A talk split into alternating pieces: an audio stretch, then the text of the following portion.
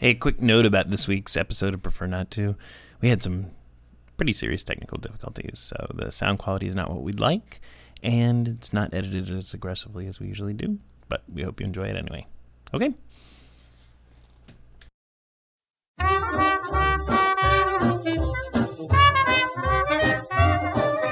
Welcome to Prefer Not To, weekly, sometime cocktail hour, Always cocktail hour. with your hosts, Josh and Kate.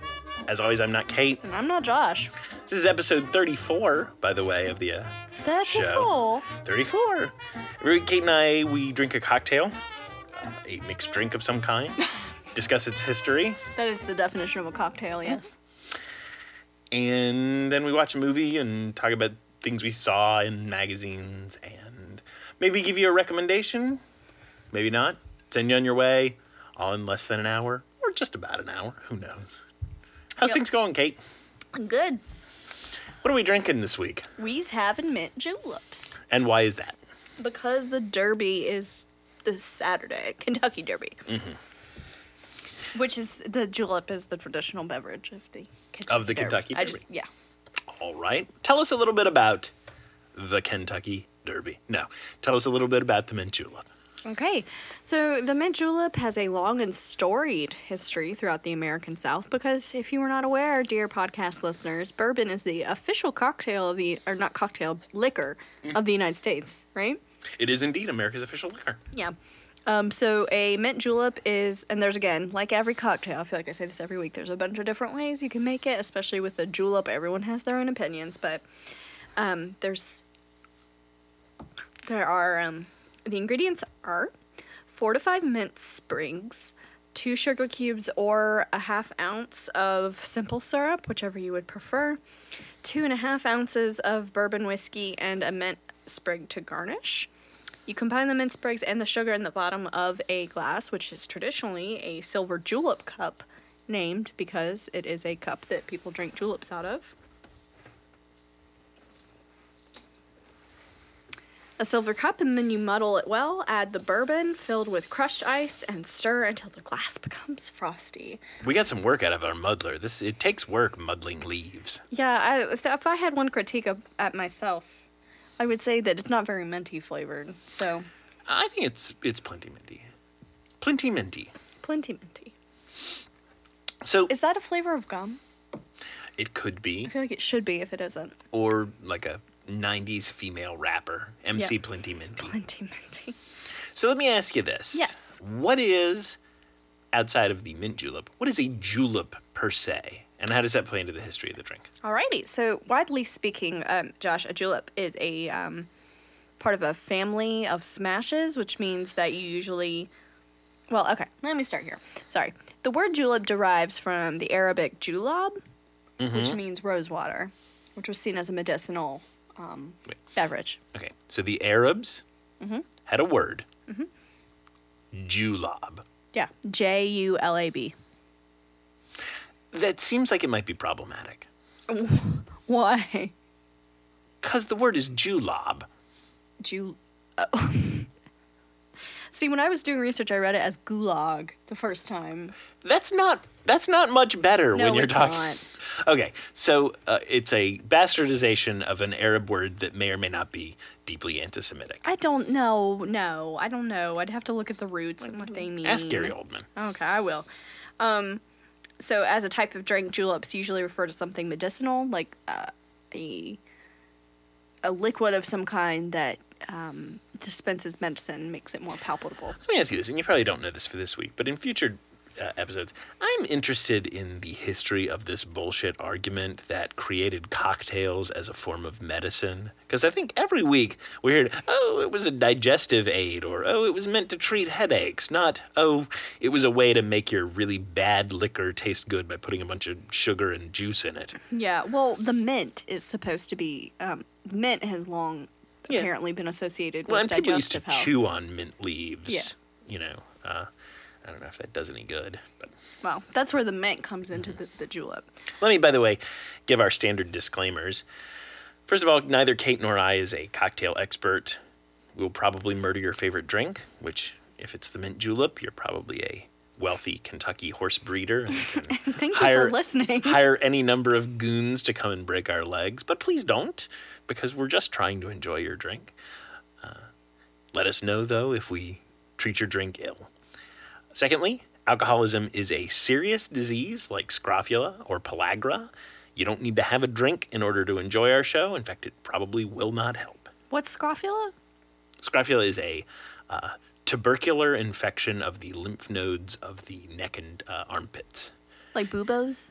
It would, it's sort of. It was. Uh, it's a version of tuberculosis. It was also called the royal disease, in that it was believed for some time that the monarchs of Britain could cure it via the laying on of hands.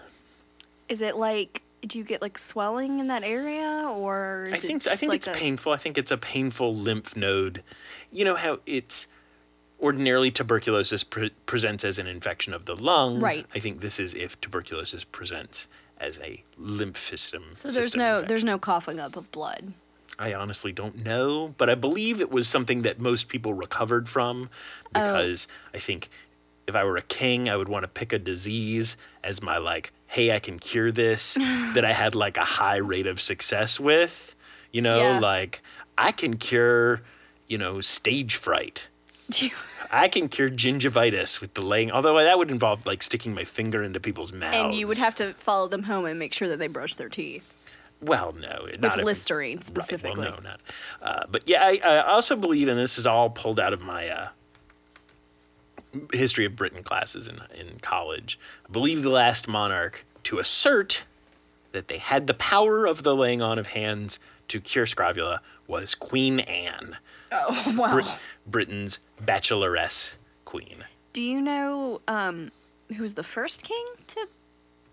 I, I, I believe it went back to the Middle Ages. So Ah. I, I think it went back to like one of the Henrys, uh, Yeah. back in you know Henry the First or Henry the Second, like back to the Middle Ages. But I, I also don't know if it was just exclusively a Britain thing, but I believe it was. Anyhow, it was regarded as a royal disease. So scrofula, serious. Pellagra also serious, which killed Yep. my great grandmother. That's a niacin deficiency. Yeah, and you have to. Is it you have to eat beans, or you you get it from eating corn, and you need to diversify I don't. your You diet? need niacin. So, Yeah. which I think everybody gets from like enriched flour and stuff now, but back in like the twenties when my great grandmother died, uh, you did not. So, like things like iodized salt and enriched flour have gotten rid of things like thyroid disease and scurvy and pellagra and all those things. Scurvy is one of those diseases that can actually legitimately be staved off with a cocktail. Right, and I suppose actually, you know, uh, given that bourbon is made largely from corn mash, I wonder if we might be fighting pellagra. Right With- now, I wonder how much niacin there is in bourbon. we should. Look, I'm sure We should there's. totally we should look look that that up. up. Anyhow, so Anyway. the julep, the julab, the horribly It- racist Arab word julab is a medicinal cocktail of some kind. Well, that's how it started. Mm-hmm. So, widely speaking, the julep belongs to a drink family Mm-hmm. of smashes, which also includes like the mojito. It includes the uh, uh, the the the the Dago pummel. Oh no! And it involves fresh ingredients like mint. Ta-da! Cocktail people are horrible. They're racists. I am condemning these words. I am not. I didn't make them up. It means rose water. Okay. I mean, Sure. we could. All You can paper it over with all your etymologies you want. We, I think we all know where it's coming from. Um, so sad. Their conflict just keeps going. It really is, you know, why can't we just learn to love, man? well, maybe if we all drink a bunch of juleps, we'll be very happy. I think so. Or because it's bourbon, maybe we'll get angry and want to punch them. I don't know. All right. Sorry. So, like the mojito, which involves some fresh ingredients like mint being muddled or crushed to enhance the flavor of the liquid, the liquid Yeah, I remember that was a Doctor Who series, wasn't it? flavor The of tri- the liquor. Triumph of the Liquids. inside. Day, day, day of the Liquids. So, as a type of drink, like we've said, it's supposed to be medicinal. Um, the julep as a broad category. One of the first mentions of the mint julep comes from a doctor, um, a doctor's memoirs in the late 18th century, like 1794 ish, I think, uh, where the doctor prescribed a mint julep as um, to a woman f- who was suffering from a stomach. Let me hold on. Let me guess. She was suffering from uh, hysteria and uh, fainting vapors. I think it was an upset stomach. Oh, okay. Stomach with like an E on the end. Oh, right. juleps can also be prepared with uh, brandy, rum, or gin. Basically, a mojito is a julep that's made with gin instead of Right. this. But um, after the Civil War, those became less common and less favorable because bourbon was cheaper. You also don't have to import it. Um, bourbon, especially Kentuckian, is preferable. Podcast favorite Kid Rock actually makes his own bourbon now. Does he? Yeah. Yeah, this artisan bourbon is a thing. Yeah. Yeah, whatever. I like bourbon. You like scotch. That's one of our uh, many disagreements, uh, It well, I mean, I'm saying including if I your had violent racism, which I, I don't. well, I mean, why do you keep don't see it. bringing these things about hating? Juleps are also were traditionally served at breakfast for Southern planters in Virginia instead of like coffee. You have your morning Your julep. people. You're horrible, racist people. Um, Yeah. Well, I'm not from Virginia. You're gonna fool me. I'm from North Girl. I am a proud North Carolinian. Okay. My my granddaddy and his granddaddy and his. You know, while my people also are uh, many generations North Carolinian, I in fact was born in the Commonwealth of Kentucky. Up in, up in, in fact, does Derby country. I was born in Lexington. does that mean you can't run for president now? Right. right. That is exactly right. I was born in uh, Kentucky County, Kenya. So also speaking of the Derby, Mm-hmm. they are the official cocktail of the Kentucky Derby. Hey, let me ask you this. You've been to England, right? Because I Yeah. haven't. Uh, wh- what's up with saying the word Derby? What do you mean? The word Derby, they say Derby. Oh, they do. Yeah. What the shit is that shit? Uh, t- accent. I don't know. I It's don't- like saying Clark instead of clerk. It's They- the same do they sort do of that thing. too? Yeah, they do. No, they don't. Yes, they do. All right. Well, I'll add that to my show notes. Notes. and Yeah. how- And like saying lorry instead of truck. Anyhow, so it's the official beverage of the Kentucky Derby. So the Kentucky Derby started serving this beverage in 1875. It became the official Derby cocktail in 1938 when it was sold by Mm-hmm. when the it was cup. promoted to the rank of lieutenant. Yes, when it was sold by the cup for 75 cents each. So, on average, in today's world, the Kentucky Derby serves over 120,000 juleps eh, during the two day period of the Derby. Which is a long period for a race that lasts a minute and a half. Yeah. Yeah, you realize like the Kentucky Derby is just crazy girls gone wild country now. What do you mean? Like it's all just college kids getting loaded and pulling their shirts off in the in the little the little infield or whatever it is. Is it called an infield? I don't know. The track? I don't know. It's because I guess the track would be the actual, like. You, we're, we're, you realize we're coming off as kind of redneck here because all I can think of is the uh, at the at Charlotte Motor Speedway. We're Like, you know, coming t- off as The redneck. indirect, well, because you know, my I've told you the story about my grandmother and like her my not my grandmother, my aunt, and her greatest uh, teenage memory is of getting drunk at like 14 in the back of a flatbed truck on the infield at Charlotte Motor Speedway during Oh. an Allman Brothers show. oh, good God. Isn't that just like the greatest?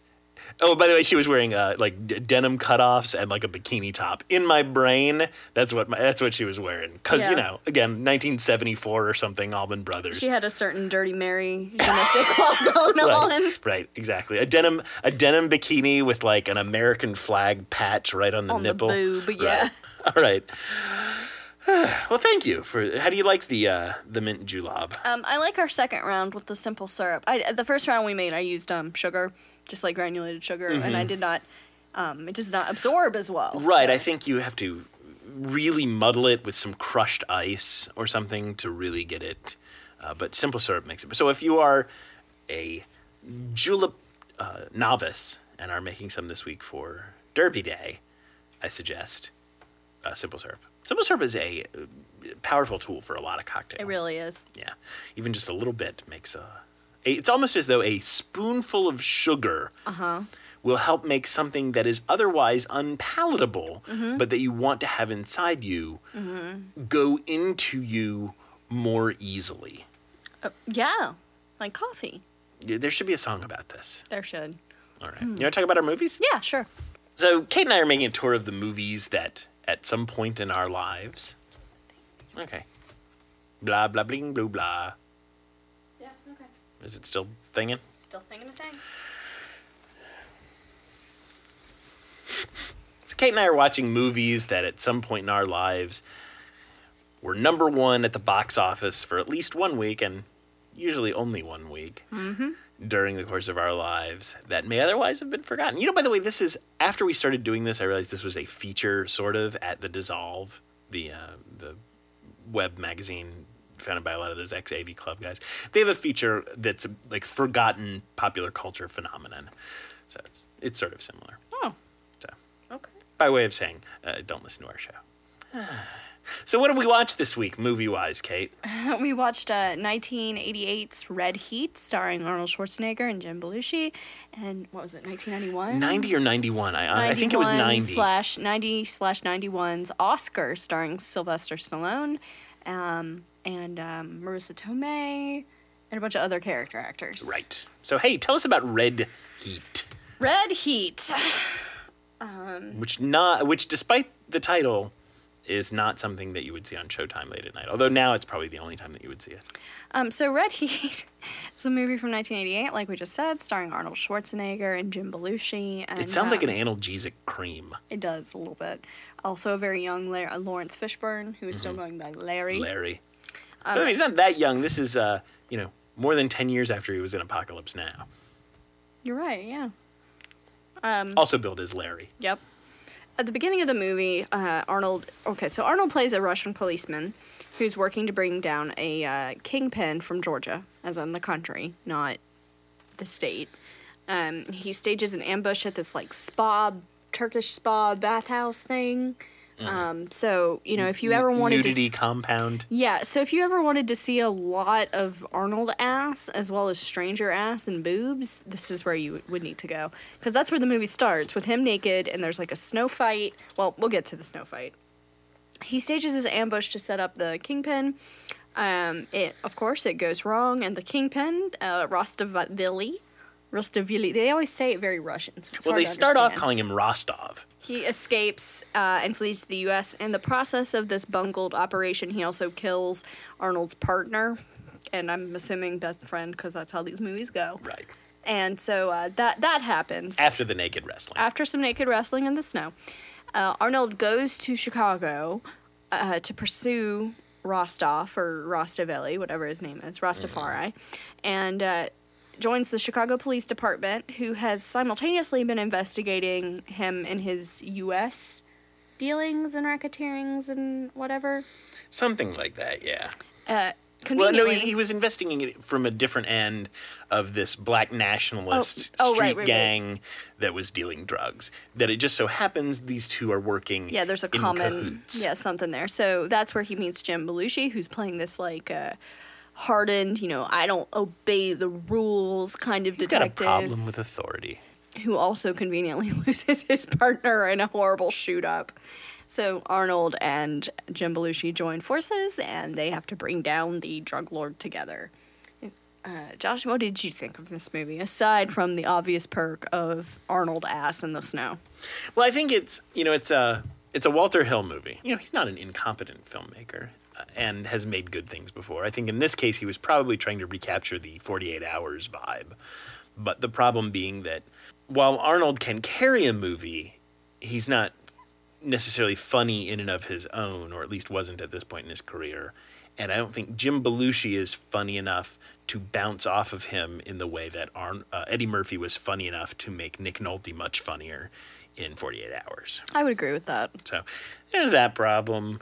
Uh, other than that, it's a pretty standard action movie, but it also has a really weird 80s glasnost message of there are a lot of scenes in which American cops express envy that Arnold Schwarzenegger doesn't have to live up to our constitutional protections of individuals' freedoms in the hands of a hands of the state, which sort of strikes me as odd given that we were just about to win the Cold War over our superiority on these values like human freedom and such. Also, the casting of Arnold Schwarzenegger as a Russian. Well, yeah, that that's that's Well, weird. yeah. Um, but you know that's happened all the time. I mean, you have Germans play anybody who's not American ends up playing whatever the evil country of the day is. Yeah, all But of Europe, really. The thing that struck me that is most weird and creepy about this movie was on the Russian end, the drug dealers are like these Georgian ethnic minority from Georgia. On the American end, the drug dealing villains are this sort of black nationalist, vaguely Nation of Islam clone group that are working in cahoots. And Jim Belushi and Arnold Schwarzenegger bond over their desire to throw civil liberties out the window and treat these drug dealing minorities in the way that they ought to be treated. Um, there's a scene in which Jim Belushi says, you know, if, if your country's such a great socialist paradise, well, why do you have a drug problem? And Arnold says, I wish we could deal with them the way that the Chinese dealt with them. Just line them up in town square and shoot them all. And Jim Belushi says, but the politicians would never let us do that here. And Arnold says, we'd shoot the politicians first it's like very creepily authoritarian in a way that I think at the time people sort of just accepted because we had all bought into the drug war as being the new. And I realize this is like crazy conspiracy talk, but you can follow a sort of direct link, rhetorical link between the big enemy of America being Soviet communism to in the 80s we tried on the drugs as like the big enemy of America. And mm-hmm. that was sort of our justification for the expansion of weird police power and the restriction of civil Yeah. liberties. And then we had terrorism. So now we have Al Qaeda so we don't you know we don't talk about the drug war anymore. And it's sort of just the weird I think when we look at something like 24 in 30 years we'll see how nakedly weird the rhetorical arguments were just like watching Red Heat is really weird to hear Arnold and Jim Belushi essentially espouse authoritarian government to defeat the drug war. Well, and like you just said, defeat not defeated, but uh, marginalized Right. subcultures within. Unlawful businesses have tended to be embraced by traditionally oppressed groups I in, didn't- in yeah. society. So, like, you know, Italian Americans becoming mobsters and running rum in uh, the Great Depression. Or all those mugger rapists. Right. It's illegal economies are ways for marginalized groups to become wealthy outside of the system. Right. So uh, that's sort of a standard thing. Um, you know what is funny? What? How all of the credits in this movie had all of their R's backwards. Yeah, that's how you know it's in Russia because they Yeah. got backwards R's over there. That's how backwards they are, man. They're like Toys R Us. It's like a Toys R Us country where all their R's are backward. Arnold ass. Uh, yeah, he's got a butt. Oh, oh, right. Yeah, there was one line where he's like talking to Jim Belushi in the car, and he's like, um, Jim's something about how like the police are being restricted in some way, and he goes, "Your, I do not understand this country. Your crime is organized, but your police are not." Ooh, he laid a burn down. Boom. Yeah. So, and then a pretty standard, even and like even you know, usually when bad movies are shot in Chicago, I have a little bit of interest because I lived there for so long and I like to see things. But this one doesn't really even take that much use of Chicago. There's a sort of de rigueur Lower Wacker car chase, which every fucking movie that takes place in Chicago does a stupid Lower Wacker car chase. But other than that, it's like, yeah, whatever. Yeah. And then uh, train hits a bus. Yeah. Yep, that escalated quickly. Yeah, train hits a train versus bus. yeah. and it, it's kind of a tie because the guy yeah, the guy wins? survives. Who wins, train or bus? Okay, so my movie was 1990 or 91's Oscar. I could go look it up, but I don't care. It's a it, homage by John Landis to the sort of screwball farces of the 1930s. It stars Sylvester Stallone as a mobster trying to go straight, and it takes place over the course of a morning on the day that he is set to go straight. Run his turn his business legitimate in the hands of some bankers, at the same time as his daughter, played by Marisa Tomei, is seeking a husband, and his accountant announces that he is engaged to wed a woman who claims to be his daughter but is not. He's also trying to get fitted for some suits and take some elocution lessons, all of which contribute to the farcical goings on in and around his home on the day that he is trying to go straight. Kate? I was just gonna say it's not so much that she wants a husband that she just wants to leave her house. wants to get out of and so she house. sees pregnancy a fake uh, a pregnancy scare and Oh, right, getting married. I'd to, as a way to get out of the house, which is kind of sad itself. Yeah. There are don't a lot of really capable character actors, a lot of whom have a feel for the material. People like uh, Peter Riegert, who, you know, I'm a big fan of, Yeah, he was wonderful. and Chazz Palminteri, who does, I think, a capable job, and Marisa Tomei, who does a wonderful job and who really, I think, has within her and had internalized the spirit of sort of 30s comedy, uh, gangster mall types. Yeah, she was a really cute mix between that and like an ingenue that Mm-hmm. was also like a mafia brat, you know. but the movie just completely fails and falls apart at the level of pacing and script and uh, its main character at the middle. I think there's a couple of problems that are basically boiled down to a uh, farce is really difficult. A, a farce is basically a suspense movie or a suspense story played for laughs, where every scene sort of ratchets up the tension and increases the stakes. And it's a, a very delicate clockwork machine where if the pace flags or if the movie sort of goes down a weird cul-de-sac, it's hard to recover from because the, the humor is based so much on the stakes getting raised and the tension increasing and the tension increasing such that when you know the wacky mishaps and misunderstandings and mistaken identities happen that it releases the tension that has been building up I never thought about it like that, like as a suspense that's funny. Yeah but it, i mean they really are the same sort of structure um, and that's why they also take place you know they tend to hew to the aristotelian unities of being in one place and happening over the course of one day so that it makes the tension feel more real you're, you're living it with the person that Yeah, they're watching. largely it's a very theatrical. Right. And uh, this is sort of adapted from a play, which is great. However, However, however, the problem with this movie is it bites off a lot. I mean, it has five or six different subplots feeding into the farce, which is great if you can pull it off because all of those sort of give more comic opportunities for misunderstandings and mishaps, but it makes it ever more difficult to keep the pace consistent when you're changing rails from plot to plot to plot.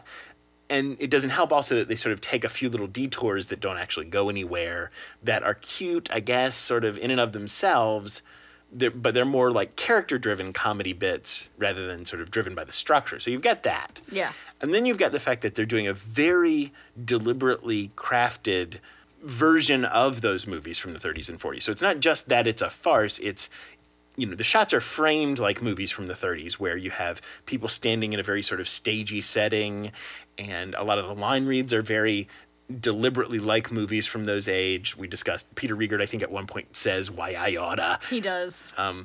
and some of that really works but that's it adds an extra layer of something that you're putting on top of that especially when you're not doing a parody you're just trying to re- reconstruct a movie that might have i guess been made at that time yeah. so eh, it bit off a lot instead of and didn't didn't really sort of handle the machinery of it that well.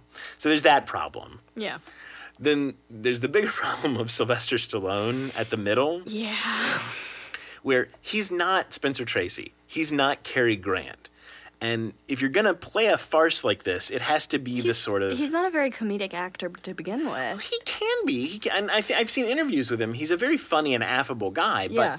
he's not this sort of character where, you know, the idea of it being a straight man. regular guy. Well, it's very much again like a suspense movie where if, if it was a Hitchcock movie, it's the regular guy gradually pressed into more and more unusual circumstances and having to do things he never thought he would have to do.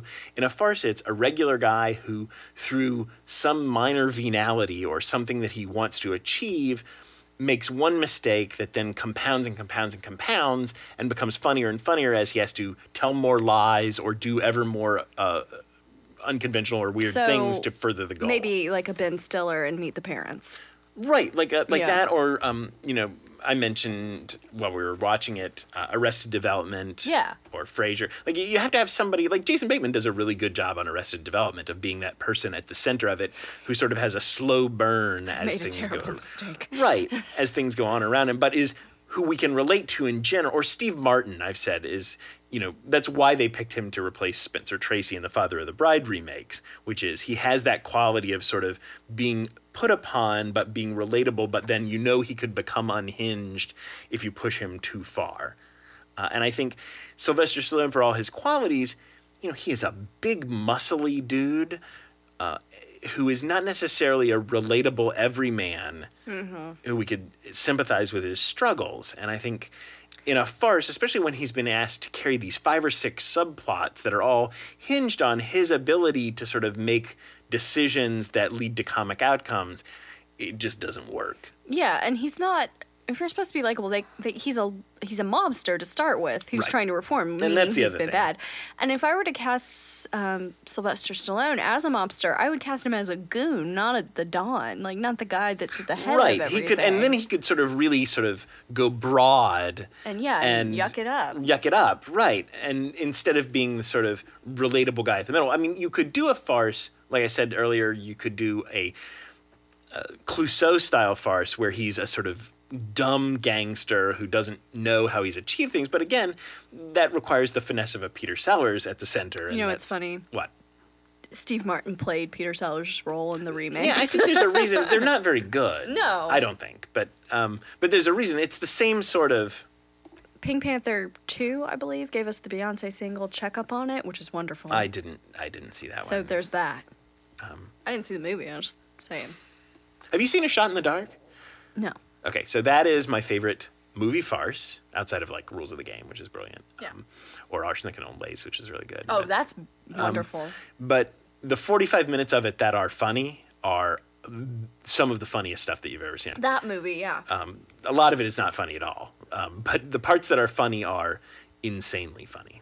I mean, and I really wanted to like this movie too. Mm-hmm. Like there were parts of it that I would have laughed at, but they went the bits went on a little bit too long. Like um Chazz Palminteri and Peter Riegert's characters keep continuously. It's like a running joke that they have more guns. Like they're supposed to have surrendered all their gats and their Mm-hmm. Knives and their iron knuckle and their brass knuckles and stuff.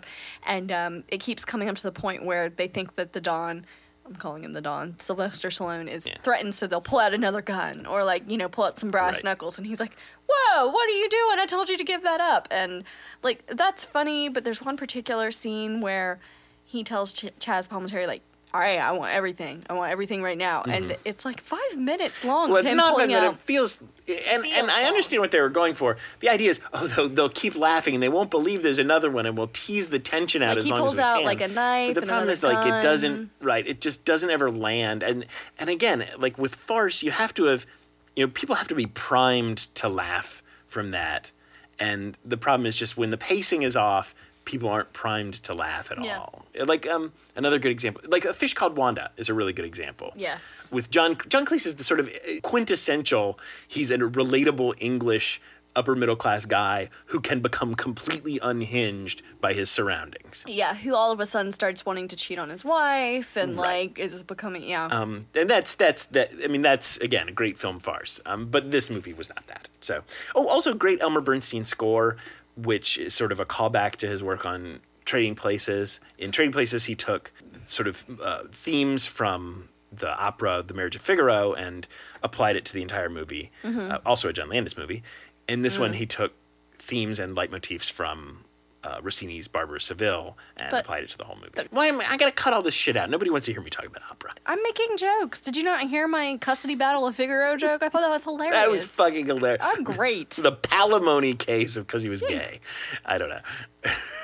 the witch trial of Figaro, in which Figaro gets thrown into a lake. The, the patent trolling suit of Figaro. hey, you want to go make some drinks? Let's do that thing. All right.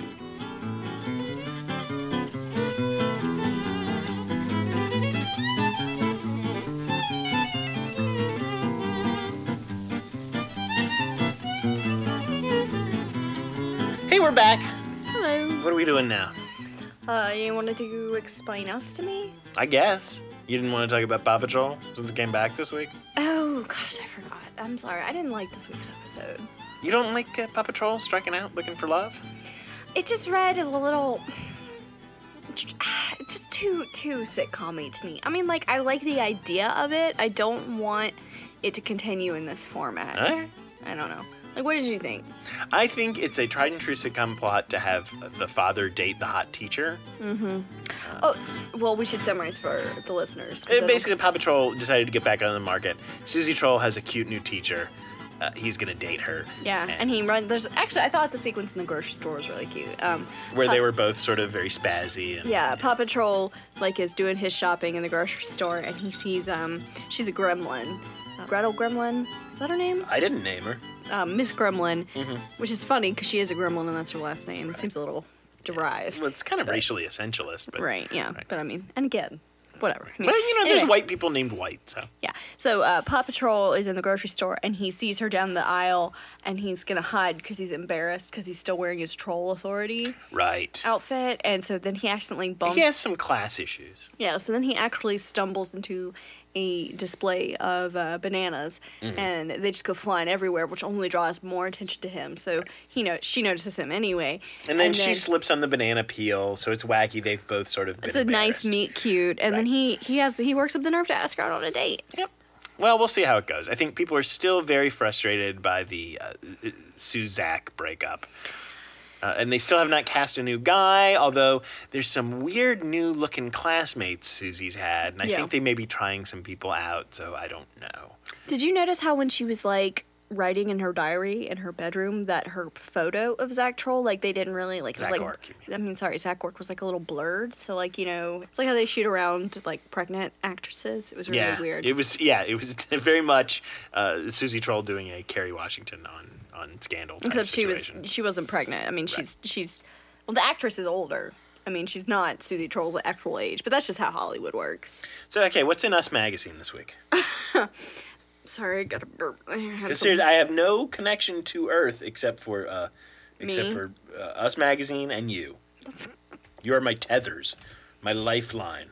I am I am Sandra Bullock and could float off into space at any moment without you and Us to magazine. sort through all these all these cat pictures on my phone here. Mm-hmm. Okay, so the um, main story this week is about Prince George, Mhm. as in little royal baby Prince George. Right. Um, and it's kind of a fluff piece. It's about like his his toys and his outfits and like how the royals are raising him Mm. and his nannies and. Striking green eyes. I, I wasn't very interested in that. I mean, they just took a, you know, the royals just took a tour, not the royals, Prince William and Princess Kate, the Duke and Duchess of Cambridge, took a royal tour to New Zealand. So the baby came with them, and there was a lot of press there. Apparently, the royal family dropped eighty thousand dollars on her wardrobe You know, they alone. should try them out like with the royal babies. They should try them out first, like when you're one. Mm-hmm. Like instead of just waiting for your dad to die, right? Instead, they should make it like, like you turn one, you get to be king of Barbados, and then like Uh-huh. at ten, you're king of Canada, right? And then like fifteen, you're king of Australia, and then like eventually, you know, like you grow into it. Like it's like a training wheels for being king type of thing, you know All right. Instead of like because i think it's unfair to just you know throw all that king shit at you and he doesn't even know if he's ever gonna be king. That's the thing. The way they're going now, he's going to be 80 before his father dies. Because, I mean, how old is Prince Charles at this point? uh, he's old. He- yeah, Yeah. whatever. I'm just saying you know king is a hard job like i said. Most of them get you know beheaded. Not that you know not that they don't deserve it. I mean we fought a, the fucking war to make sure that happens That's, Well, as we- I understand it, the defining principle of the existence of the United States is we should kill that baby. I thought it was we don't want to pay our taxes. Nope, let's kill the baby. It's all about baby killing. It's like, fuck your tea. I'm going to throw it in the water. I don't want to pay my taxes, Nope. George. Kill the baby. Okay, so uh, do we have yet another week here with Lindsay Lohan talking shit to Oprah? Because we talked about this last week, right? No, we didn't. But this is the one that you saw when we were in Carburritos. and you. I don't. I feel bad for her. Yeah, I do too. Like I Um, recognize, you know, she's a crazy person and whatever, but you know, clearly sick person, using a lot of drugs, had a, a really, you know, as childhoods go, uh, the the worst dad outside of dads who rape and beat you. Uh, Joe Jackson's worse, I would say. I, I would say that uh, what Michael Lohan, Michael. yeah, is on the Joe Jackson spectrum. Oh, he is. He has. Jackson spectrum disorder. The problem with Lindsay, as opposed to not that they're really comparable, but Michael, his mother was very loving and not as problematic. Lindsay's got two fucked up parents, so that doesn't help. Uh, the the story that we're referring to here is that Lindsay apparently, well, in the Yeah, like we don't last, need to repeat it, but apparently she went on Oprah and talked a bunch of crap about how horrible She had a like not a mini series, Right. but she had like a couple of episode arc on on the Oprah Winfrey Network network about her life and like her recovery and stuff. And in the very last seconds of the last episode, she revealed that she'd had a miscarriage, and that's really all That's she very said. sad. Like there's nothing, you know. Like, I mean, it's very sad. It's very personal. I don't know why it would be on. Well, I mean, I know why it would be on the cover of Us Weekly, but literally no one knows anything. She just kind of dropped it. You know, I used to be one of these people who was all like, you know, you you wanted to be famous, you know, get get used to it. But I think, I feel that way less about child stars. Well, I feel that way less about all of them in like the last ten or fifteen years, where it's become just this bizarre fixation on the mundane details of people's lives. Where, if any of us, irrespective of being a celebrity, had that sort of bizarre fixation on these mundane details of our lives, mm-hmm. You know, we would consider it a criminal invasion of our space. yeah, you no, I agree. Like, there's a movement among celebrities right now to ban pictures of and, their kids. and I'm not, you know, again, I'm the last person to stand up for people who wanted to be famous, they wanted to be superstars, and then turn around and bitch and moan that the pictures that were in the mo- newspaper were not at the right angle. I understand that, but like seriously, just because I don't think. I mean, I could be wrong. Do people actually want to know about Lindsay Lohan's miscarriage, or is it just some sort of weird self uh, self-sustaining ecosystem of shit that a certain number of like 20 somethings at BuzzFeed and uh, hairdressers talk about and the rest of everybody like they could just as well have been talking about sports but since it was in us they're talking about that it's like tofu Um, I don't think it's that far. I think if anything, it's more of a wow. My life is so much better because this fame. You know, like it's it's not living vicariously through them. It's like the- Schadenfreude? yeah, I guess. Yeah, it'd be like the yeah, basically where you're like, well, hmm, hmm, hmm, and it's a way to kind of it's escapist, but at the same time, it's also It's just Wish It is fulfillment? at, It's but like it's at a level of such minutia that it wasn't when I was a kid. Like Yeah. it, it's it's just like the level of satisfaction taken in like look at her she's wearing shitty flip flops. It's like really like you Yeah. care about the the fucking you know her jeans have a stain on them and you're gonna do an eight page spread or fucking you know uh, TMZ running pictures of Anne Hathaway's cooter. Yeah. It's like what the fuck. You know? Well, I think part of that also comes from the hyper social media internet age Yeah, that we now find ourselves internet. in. Yeah. You know, there's always got to be something new. Like, if I log on to the internet and I find one more thing it's like, this cover of this song is the most breathtaking, ultimate. And yet you're the one who sits there for hours on end and scours Tumblr and BuzzFeed. Tumblr's you're like not- their target audience. Yeah, BuzzFeed, I admit. All you realize all the content on Tumblr comes from BuzzFeed. no, it doesn't. Hey. Tumblr is more about your personal interest. BuzzFeed is just a giant Facebook forward It's a giant email engine machine. destroying newspapers and journalism. Well, you know, you shouldn't have signed that pact with Satan. Yeah, I know. Oh. Believe me, I kick myself every day. So that yeah, all right. So the other stories, um, apparently But again, like Glee, feud. I don't care. Okay, for A, I don't care about Glee. It's a terrible show. Okay. B, I don't care about these two people who, let's be honest, in 10 years, they're not going to be anything. Okay? They're going to be normal human beings who are trying to live their lives. I think- And the only thing that they're they're they're celebrated about now is they're having some sort of shitty catfight on a show that's in its last two or three seasons and that they can fill two column inches on the cover of Us magazine and be read in a fucking dentist's office and then shat out of the cloaca of our consciousness soon after. Okay. And then Katy Perry wearing a really cute dress. Yeah. Well, she, uh, you know, she's rebounded from her divorce with Russell Brand, and then now she's rebounded from her romance with John Mayer.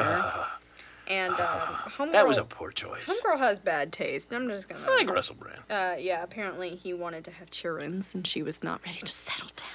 But that's a legitimate reason people break up. Yeah, but you think that they would have There's no discussed villain No, no, no. This is what pisses me off is when people don't discuss this type of shit with their fiance beforehand. Like, why wouldn't you? Let's say like you're Jewish and I'm Christian. Why wouldn't we eh, want to discuss? How old are they? I mean, he's old, but how old is she? I don't know. He's like 10 years older than she is. isn't he? Probably, but my point is like, why wouldn't you discuss kids and like religion Yeah, and stuff maybe they before, changed their and mind. finances? Maybe they also change their mind. People change their minds. You're allowed to change your mind. You're allowed to fall out of love with people. That's life. You're allowed to, I agree, but over something like that where it's like, oh shit, we never talked about whether we wanted to have kids and we're supposed to be together for the rest of our days. So they never talked about it? You're sure they never talked about it? I'm not sure, Okay. but that's why apparently they broke up.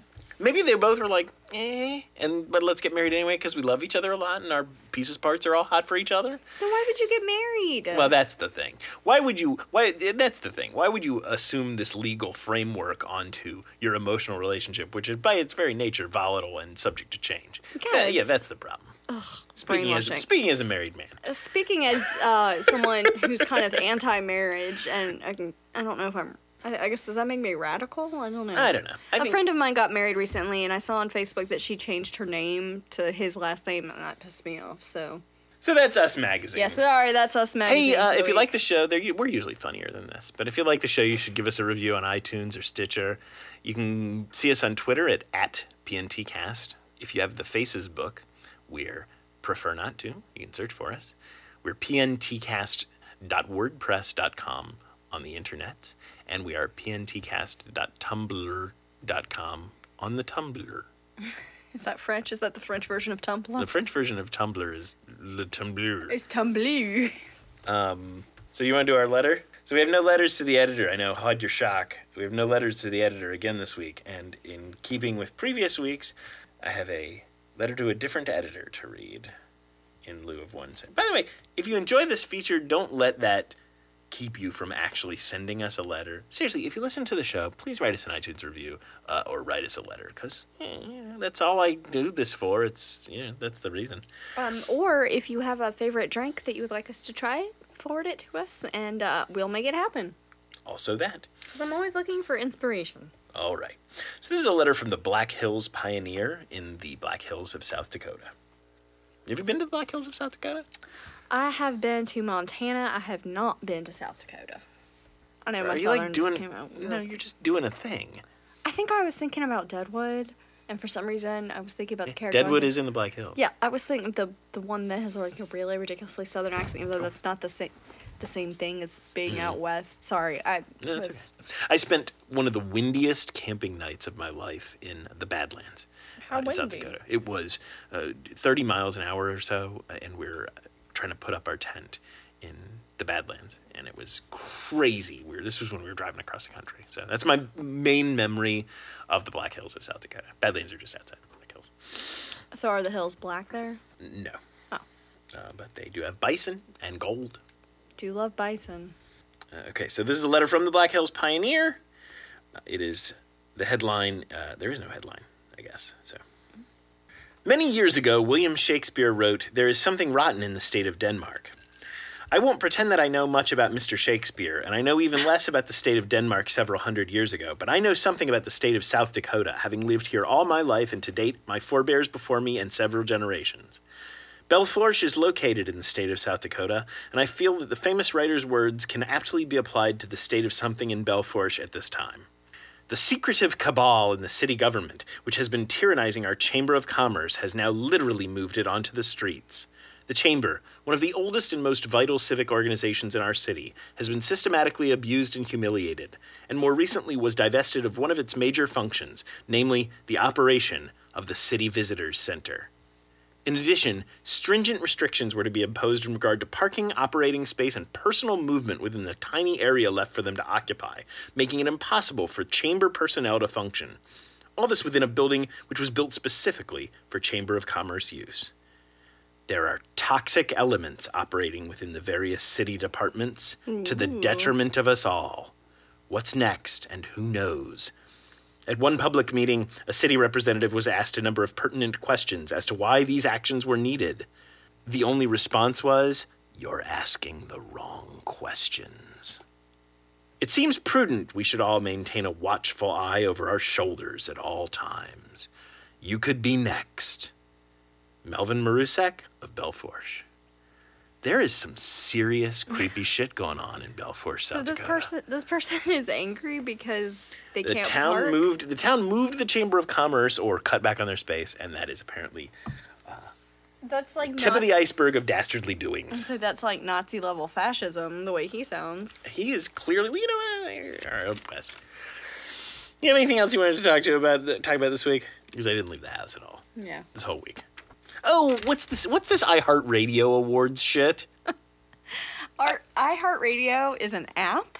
uh-huh. you know it's made by clear channel that's the one thing that i know it's all it's all a big what is clear what is channel Clear shtick. Channel? You know what Clear Channel is? They own like all the radio stations in the country. Well, that would explain a lot. Yeah. Yeah, Okay, it's like a big boondoggle created by Clear Channel to create this bullshit awards show. It's okay. All right.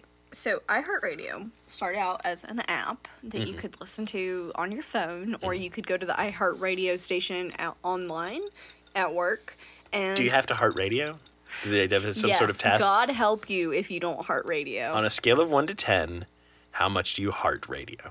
Ah, okay. So iHeartRadio is a streaming radio service so that you can listen to your favorite radio station even if you're like super far away or if you're at work. And um, Are you now or have you ever been a listener of Pandora?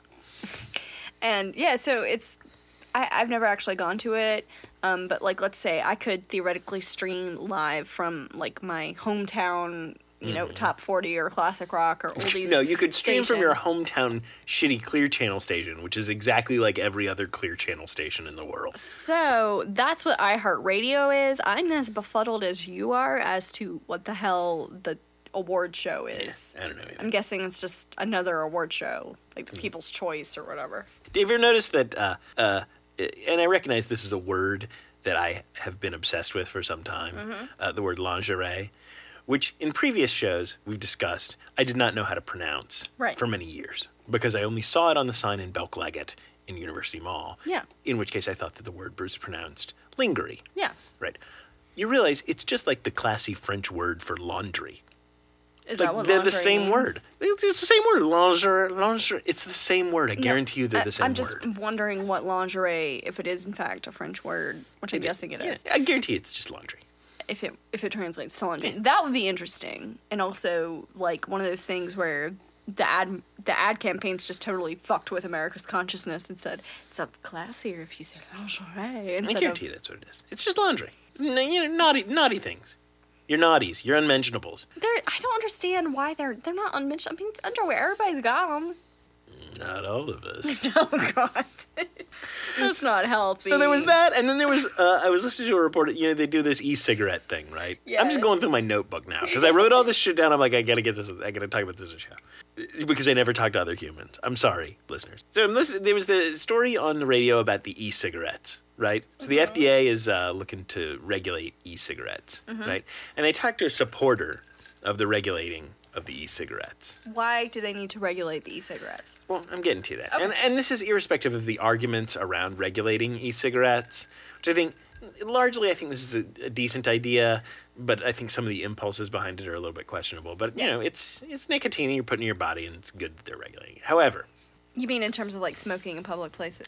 no, no, no, it's not like the this the laws that like you can't do it. It's simply the devices that people Oh, use okay. will be regulated by the FDA, which Okay. I think is acceptable. But you're right. I think some of the impulse comes from the same sort of public morals police that want to crack down on these e-cigarettes, despite My- the fact that they just put off water vapor. My child is is going to get cancer if you Right, smoke and next that's to them what I wanted to get. That's what I wanted to get it Yeah. toward, which was they talked to one of the supporters of the, the, the legislation. They said, "What we really need to crack down on is the marketing and sales of these because we don't know when children are going to be exposed to these things." And I sort of occurred to me that, like, when people oppose something, the way that they frame it is by using the word exposed to, like, like it's a flasher. Like you know seriously like our children are not just they're not just going to see these e-cigarettes. They're being exposed to them like you're exposed to plutonium. Or You- you're ex- you're or you're- exposed to the natural elements. right or you're ex- or a flasher exposed so like i got pissed off at the use of the, the phrase exposed to because it's clearly loaded words. No, it is, and it's very obviously um, um, rhetorical what do they actually think that that is going to accomplish Okay? Exactly. It doesn't have anything to do with actually convincing someone not to smoke. Smoking is cool, just like smoking is fire. You're never going to convince people that smoking is not fire, and you're never going to convince people that smoking is not cool. It's fire. I, I get that. Josh. fire is you put fire in your face, and then your face makes fire. Yes, I understand that, Josh. I'm getting that. Okay. I'm not defending smoking. Did you ever see that episode of House where he actually tells a patient to start smoking? Eh, house, whatever. I had to write a paper on that in college. True Hey, let me ask you this. So we were Yeah. talking about juleps, right? And you said Yeah. the defining quality of the julep is that it was a medicinal drink. Yeah. Right? It's Okay. a drink that has it's a method of getting medicine into your body. So by your Liquid. criteria, is purple drank a julep? what? Purple drank because it's codeine and hooch. Is it a is it is it a is it a uh, is it a, is it a julep? They should call it they should call it grape julep. Fanta julep. Fanta julep. Um, I think you'd have to ask Lil Wayne about that because he's the one. He didn't invent it. Yeah, but he's more familiar with the purple drink than I am. Okay. I'm just saying, I think as a codeine delivery system, uh, grape julep, Here's a question. marketing wise, you're going to go farther with grape julep than you are with purple drank. I don't know about that, Yeah, yeah, but if you're taking a pill, like let's say I'm taking my Zoloft Okay. when I go to bed, is the water that I use to swallow said Zoloft as julep? I think you have to muddle it, and I You think there has to be it up, alcohol. and you would have to put like some rose petals in there, some shit. Probably. All right. Well, All that right. So, did you enjoy our grape julep? I mean, mint, mint julep? Yeah, I did actually. This is the. I have never really enjoyed the mint julep before. Mm-hmm. Um, I think now that I think about it, I read when I was doing the research that a lot of bars and places like that use like um, commercial julep mix. Yeah. I bet they don't use bourbon either. I bet they'll use bottom shelf, t- just regular bottom shelf Tennessee whiskey. Yeah, so um, I think actually kind of doing it myself, it's better. Yeah. Yeah. Got anything to recommend this week? I do. Oh, okay. What you gonna recommend? Um, I was going to recommend The Rape of Europa. Oh, that was really good. Yeah. So, The Rape of Europa is a documentary from 2006 that is based on a book of the same name by um, Lynn, Lynn, Lynn, somebody, I'll, I'll mention it in show notes, about the systematic uh, conquest of Europe by the Nazis and their obsession to collect art. Mostly, it's about the art hoarding. art hoarding, art shipping, art destruction, um, like just really, really weird systematic ways that they would just destroy personal galleries and invade museums, and also the efforts of people in Europe um, to hide art from the Nazis once they realized this was going down. There's like a really moving sequence about there's a really moving sequence about workers at the Louvre Mm-hmm. packing up the entire pretty much the entire collection into trucks and shipping it out to French chateaus in the countryside mm-hmm. to make sure that it stayed hidden, including the Mona Lisa. There's a really cute little bit with this. Um, well, she's a woman now, but she was a little girl during the war, and she says we had the Mona Lisa in our house, and I could just look at it whenever I mm-hmm. wanted. And this is a this is a documentary on Netflix. You said. Uh, it's on Hulu Plus right Hulu now, Plus. um, but it's also based on a book. Mm-hmm. Um, I haven't read the book, but this was really good. And Hey, you got any Bob Hoskins Really movies you want to recommend since he died? oh, I'd have to think about that. The only one that pops up to he- my mind is Who Framed Roger Rabbit. I mean, like, but it's a it's very um, Mm-hmm. not a historical movie, but I mean, it was very groundbreaking in terms of its meshing of animation and I would recommend, although I don't think you can get it streaming. I looked earlier, uh, the original Dennis Potter BBC Pennies from Heaven, uh, where he was in the lead role. Which I think I've talked. I don't think I've talked about it on the show before, but it is some of the best TV ever made. If you've ever seen the Herbert Ross movie, which is also a very good movie, that- starring Steve Martin, it's the same sort of premise in which there's a uh, sheet sheet music salesman during the Depression, and he sort of goes into these flights of fancy in which the popular songs of the day are used to express and carry his emotions. And it's a musical, but rather than singing the musicals, the characters all lip sync and mime along to recordings from the time. Uh, and it originally was a BBC miniseries series. You know how they do TV in Britain, uh, starring uh, Bob Hoskins in the lead role, and it is. A tour de force and some of the best TV ever made. So if you can find it, or even just look at clips on YouTube, which we can probably link some in the Yeah. show notes, I highly recommend it because he is wonderful in it and heartbreaking, and the last scene in it break your heart, and it's wonderful. So, uh, Bob Hoskins, a talented guy who we lost this week, and it's sad. As always, for Kate, I am Josh. We've enjoyed spending time with you. for Josh, I'm Kate, and I just want to say thank you for listening. Catch you around next time.